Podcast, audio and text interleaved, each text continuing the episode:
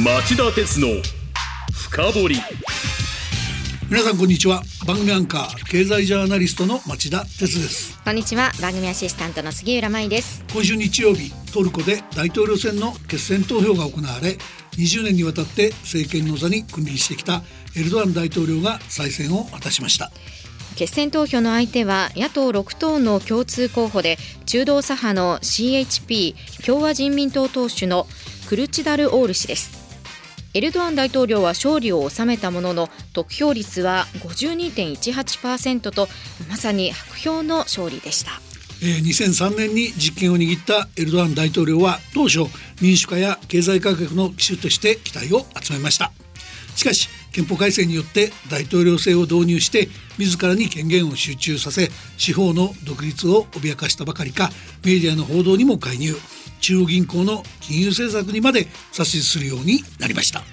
トルコは国民のほとんどがイスラム教徒でありながら憲法で西側的な政教分離の世俗主義を掲げていて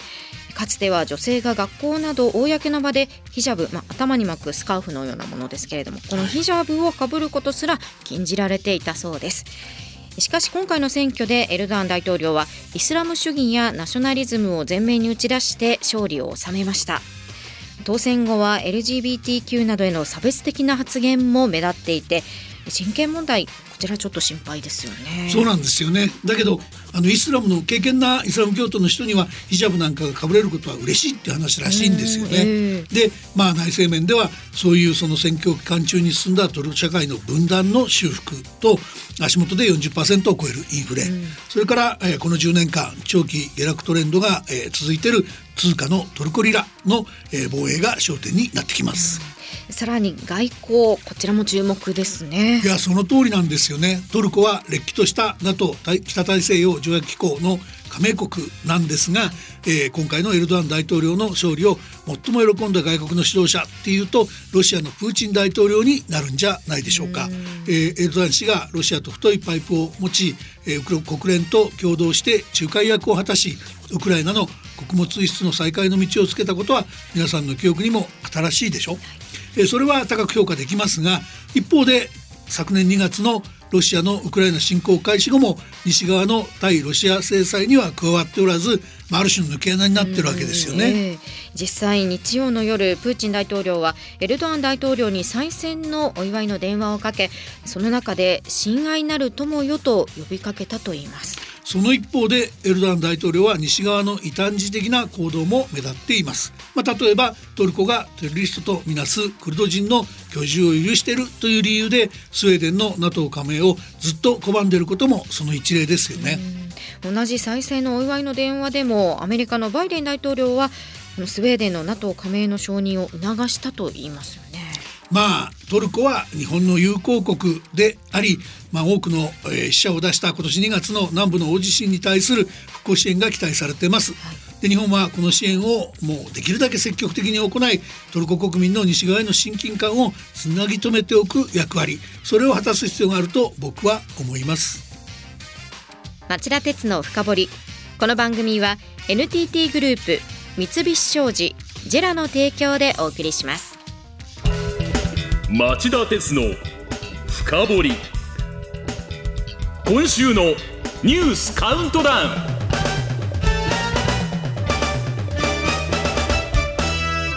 番組前半はニュースカウントダウンのコーナーです。5位のニュースから始めましょう。昨日付で岸田総理が政務担当秘書官を務めた長男翔太郎氏を事実上更迭日本経済新聞社の26日から28日の世論調査では岸田内閣の支持率は4月下旬の前回に比べて5ポイントマイナスの47%となり去年12月以来5か月ぶりに下落に転じています。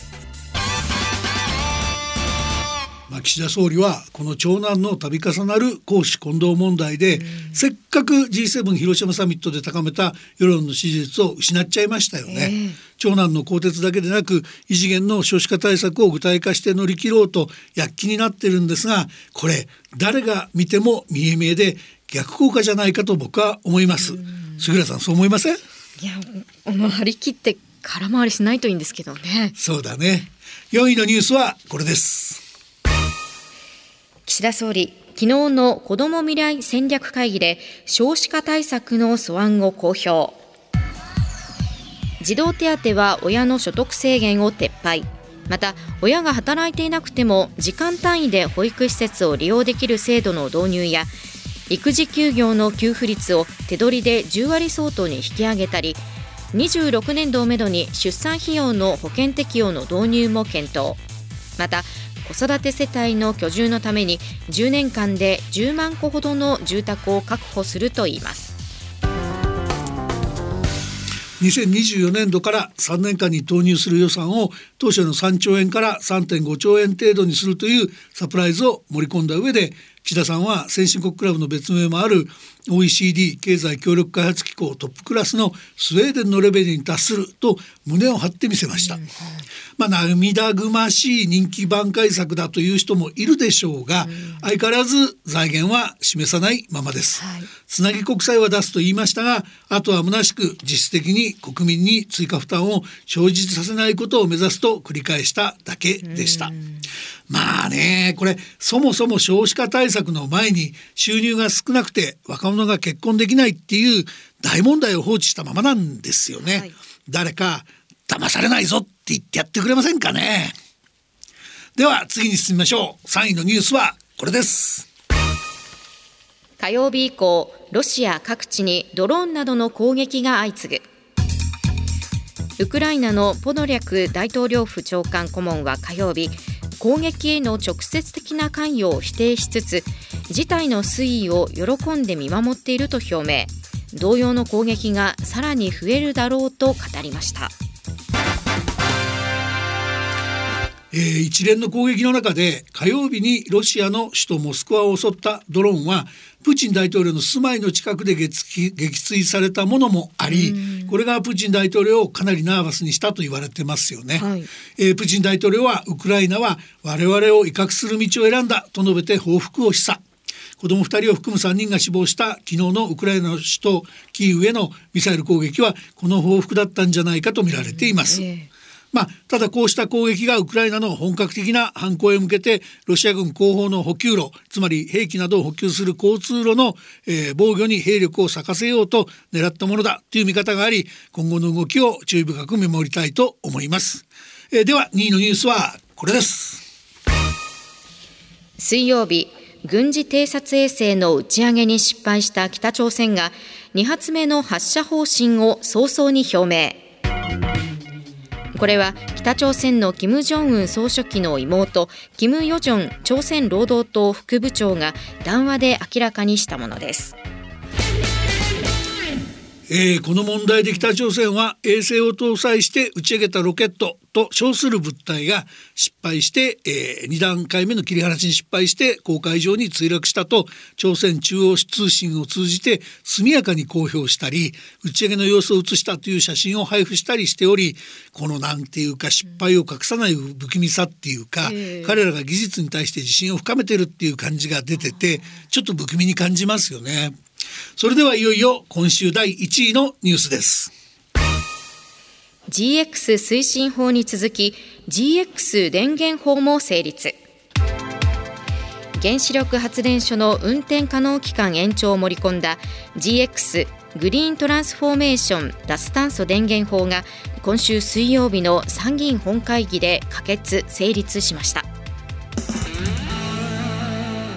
この2つの法律について政府は脱炭素社会実現を経済成長の原動力の一つでその支援資金を政府がまず債券で調達。将来温暖化ガスの排出を有償化するカーボンプライシングを導入し償還資金を賄う一方で脱炭素社会の実現に向けた、えー、電気供給体制の確立を図る。と説明、まあ、要するに原発を本格的に使うと言ってるんですよね。うんえまあ、ですがそれぞれ中身が乱暴すぎてとても額面通りには受け取れない危うい法律改正に終わったっていうのが本当のところじゃないでしょうか。うんこの番組では政策の立案段階から岸田政権の構想の問題点というのを指摘してきましたが一体何が問題なのかもう一度きちんと整理しておく必要があると思います。ですから町田さんこの後の深掘りのコーナーでぜひよろしくお願いします。あわかりました。僕もそうした方がいいと思ってたんで、うん、そうさせてください。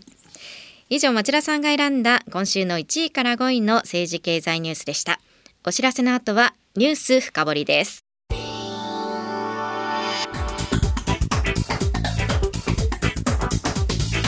今日の深掘り。さて、えー、今日のテーマは？相次いで成立した GX 推進法と GX 電源法。カーボンプライシングの先送りと原発の運転延長は妥当な選択だったのか先ほど1位のニュースでもお伝えしましたが岸田政権は GX 推進法を先月12日に GX 電源法をおとついそれぞれ国会で可決成立させました、はい、まあ、番組ではこれらの法案の策定段階から問題点をいろいろと指摘してきましたが政府はそれらの問題点を残したまま法律にしてしまいました。うん今日はその問題問題点を今一度明らかにするとともに、えー、より良くするために必要なポイント今からできることを考えてみたいと思います。はい。それでは早速深掘ってもらいましょう。まずはこのそもそも GX とは何か何を目指しているのかというところからお願いします。はい。GX はグリーントランスフォーメーションの略で、まあ、化石燃料をできるだけ使わずクリーンなエネルギーを活用して二酸化炭素の排出量を減らそうという取り組みのことを言います、はいで、えー、日本政府は今回の2つの法律によって再生可能エネルギーの導入や省エネの徹底などを通じ経済社会を持続可能なものに変えつつ同時に、えー、経済成長も追求していこうと。まあ、一石二鳥を二頭追おうとしているということになります。はい、でこうした考え方自体は間違ってないと僕は思います。気候変動対策は世界的、えー、かつ緊急の課題ですし世界的な潮流にも合致しています、はい、この番組に来てくださるゲストの多くが所属しているシンクタンク、えー、日本経済研究センターなどでも実は早くから GX をコストの増大と捉えるのはやめて成長機会に変えていくそういう発想転換をしようと主張していましたよね。ねえー、なのでまあ問題はそうした政策哲学は良かったんだけどそれを政策手段に落とし込む過程で政治的な意図や変な力学が入り込み、2つの法案に盛り込まれた方法論が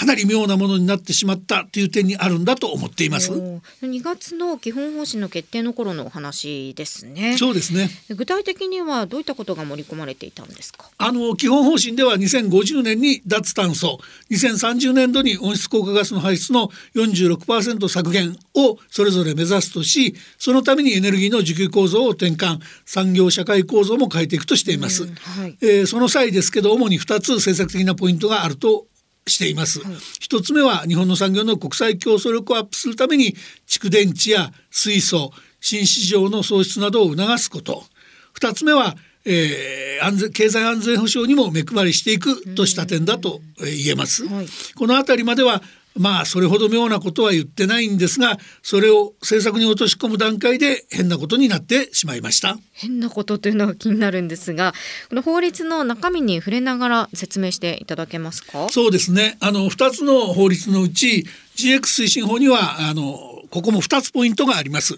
はい、第一のポイントはカーボンニュートラルの達成に必要な膨大な投資お金をどうするかです。はい、政府は脱炭素の実現に向けて今後10年間で総額150兆円が必要になると試算しています。150兆円というのは相当大きな額ですね。そうなんですね。で、そこで政府は GX 経済移行債という新しいタイプの国債を発行して20兆円を自ら調達、それでこれは補助金に回すと、まあ気候変動対策に必要な水素やアンモニア、再生エネルギー、え再生可能エネルギー、蓄電池、製造業の省エネ化、燃料転換など、まあもろもろいっぱいいろんな分野あるんですけど、それぞれの技術開発などに補助金などの形でお金をつけて構造改革を促すんだとしたんです。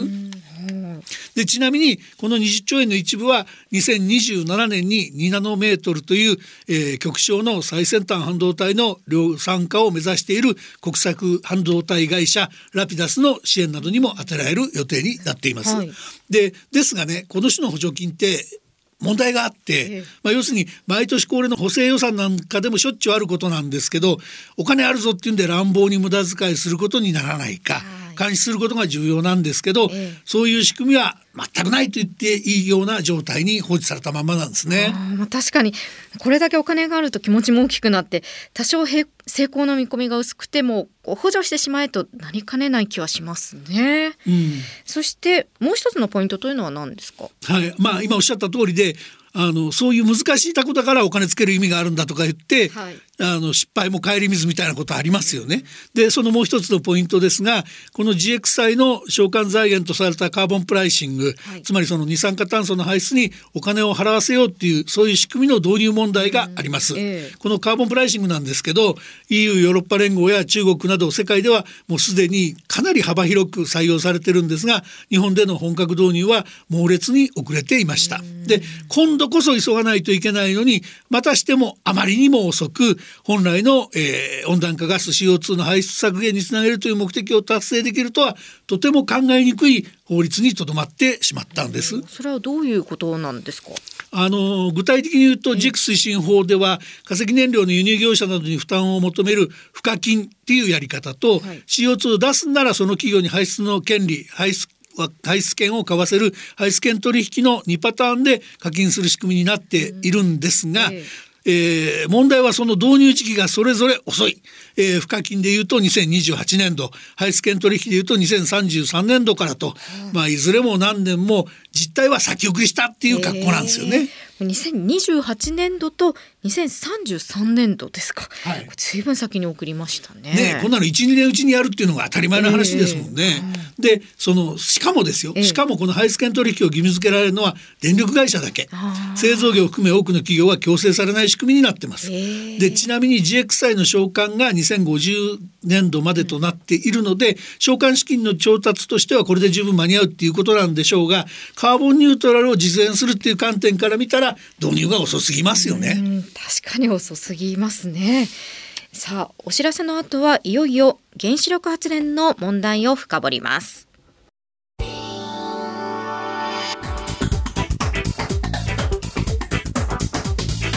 今日の深掘り今日のニュース深掘りは相次いで成立した GX 推進法と GX 電源法カーボンプライシングの先送りと原発の運転延長は妥当な選択だったのかと題してお送りしています。さあお知らせの前は巨額の補助金の確保のために GX 債という新しいタイプの国債が発行されることになった経緯やカーボンプライシング導入がまあまりに遅く小規模で企業の CO2 排出削減の動機づけとして不十分ではないかというお話をしてもらいました。さあここからはもう一つの新しい法律ですね GX 電源法について深掘りしてもらいます。はい、あの GX 電源法の話を進めるにあたってちょっと話を岸田内閣が今年2月に閣議決定した GX 基本方針の話にちょっと戻させてください。はいっていうのはあの政府は GX の推進にあたって日本の産業競争力をアップすることと並んでもう一つ大きな柱を設定したってことをちょっと指摘しておく必要があると思うからです。もう一つの大きな柱というのはどんなことですか？はい、あのさっきもちょっと言いましたけど、政府は経済安全保障がその大きな柱だと言ってるんですね。はい。でこれちょっと聞いた感じで総論的にもっともらしく聞こえると思うんです。というのは確かにその世界はあのアメリカと中国の二大大国による、えー分断が進みつつありますしロシアのウクライナ侵攻でそのエネルギー価格、まあ、石炭とか天然ガスの価格が急騰した時期もありましたから、ええ日本のようなエネルギー輸入国にとっては化石燃料の安定調達などに十分な目配りが目配りをする必要があるのはこれは当然ですよね。確かにそうですね。ですがその今回その政府特に経済産業省が中心になってそのロシアのウクライナ侵攻の教訓をエネルギー安全保障に関するものだけに落とし込んでしまったことしかもそれを原子力発電の本格本格活用に再び軸足を戻す口実にしちゃったことは僕はちょっと見逃しちゃいけない問題だと思ってるんですね。うんはいっていうのは視野が狭すぎるから。ええあの番組でこれまでも何度もお伝えしてきてますけども、ウクライナ侵攻は原発の存在っていうのがそのそれそのものが本ちゃんの安全保障上の問題で重大なリスクになりうることを浮き彫りにしたそういう戦争でもあったでしょ、うん、確かに今回の侵攻ではこのヨーロッパ最大級のザポリージャ原発がこの攻撃目標になったり核の盾になったりと何度も電源も喪失しましたし大惨事になりかねない事態を招いてますよね。はい、だから日本でもその、えー、北朝鮮のあのミサイルの問題やなんかを抱えているわけで、はい、新たに原発作って攻撃目標にされたらどうするんだとい。う話は全く抜け落ちて、その石炭とか石油買いにくくなったら困るぞって話ばっかりしてるわけですよね。はい、でもそこはやっぱり原発が抱える基本的なリスクは考えるべきですよね。で岸田さんだけでなく経済産業省の幹部たちもそういうことは嫌というほど分かっているはずなのに、はい、そういうことにそしらぬ顔を決め込んでこの法律で原発再活用を潜り込ませてきたっていうのはやっぱり無茶じゃないか。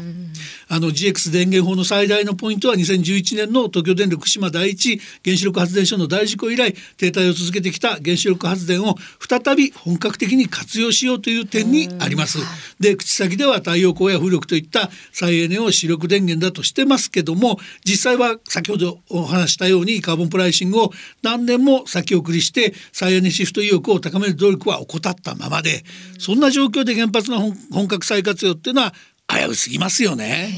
でこれまで原発の運転期間というのは原子炉等規制法で原則40年最長60年と定めていたんですがこれを60年超に伸ばせるようにしましたよねそこの点ではね原子力規制委員会の安全審査で停止していた期間にその伸ばせる期間は限るとしてるんですけども、うん、そもそも審査の停止の主な原因っていうのは電力会社の方の準備が遅かったことにあるケースが多いわけですよね。でしかも設備や建物の経年劣化のリスクはほとんど検証されてないわけです。はい、こうした点には規制委員会の委員だって戸惑いを見せる人がいましたよね。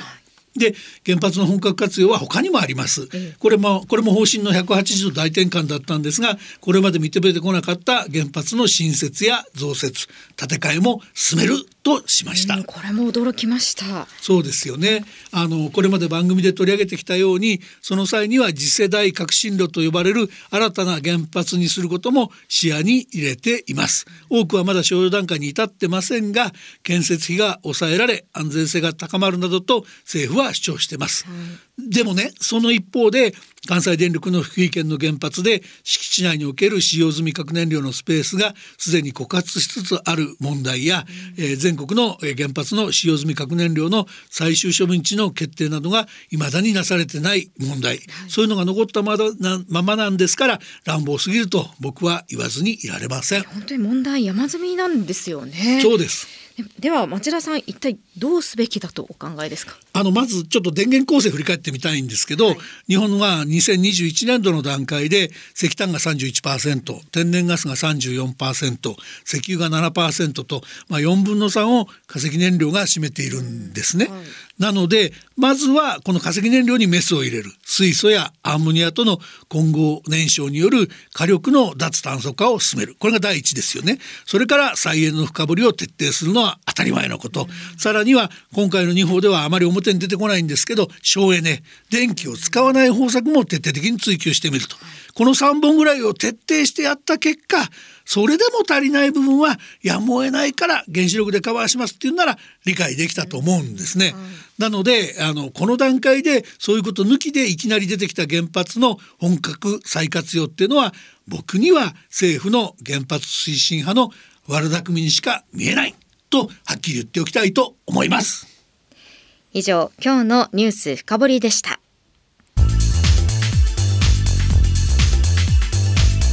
町田鉄の深掘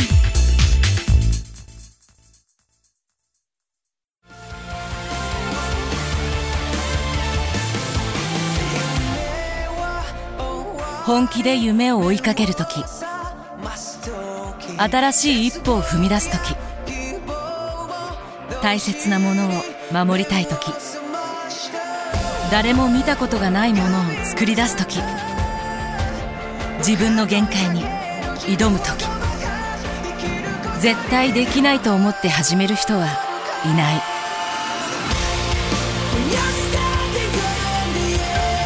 絶対なんて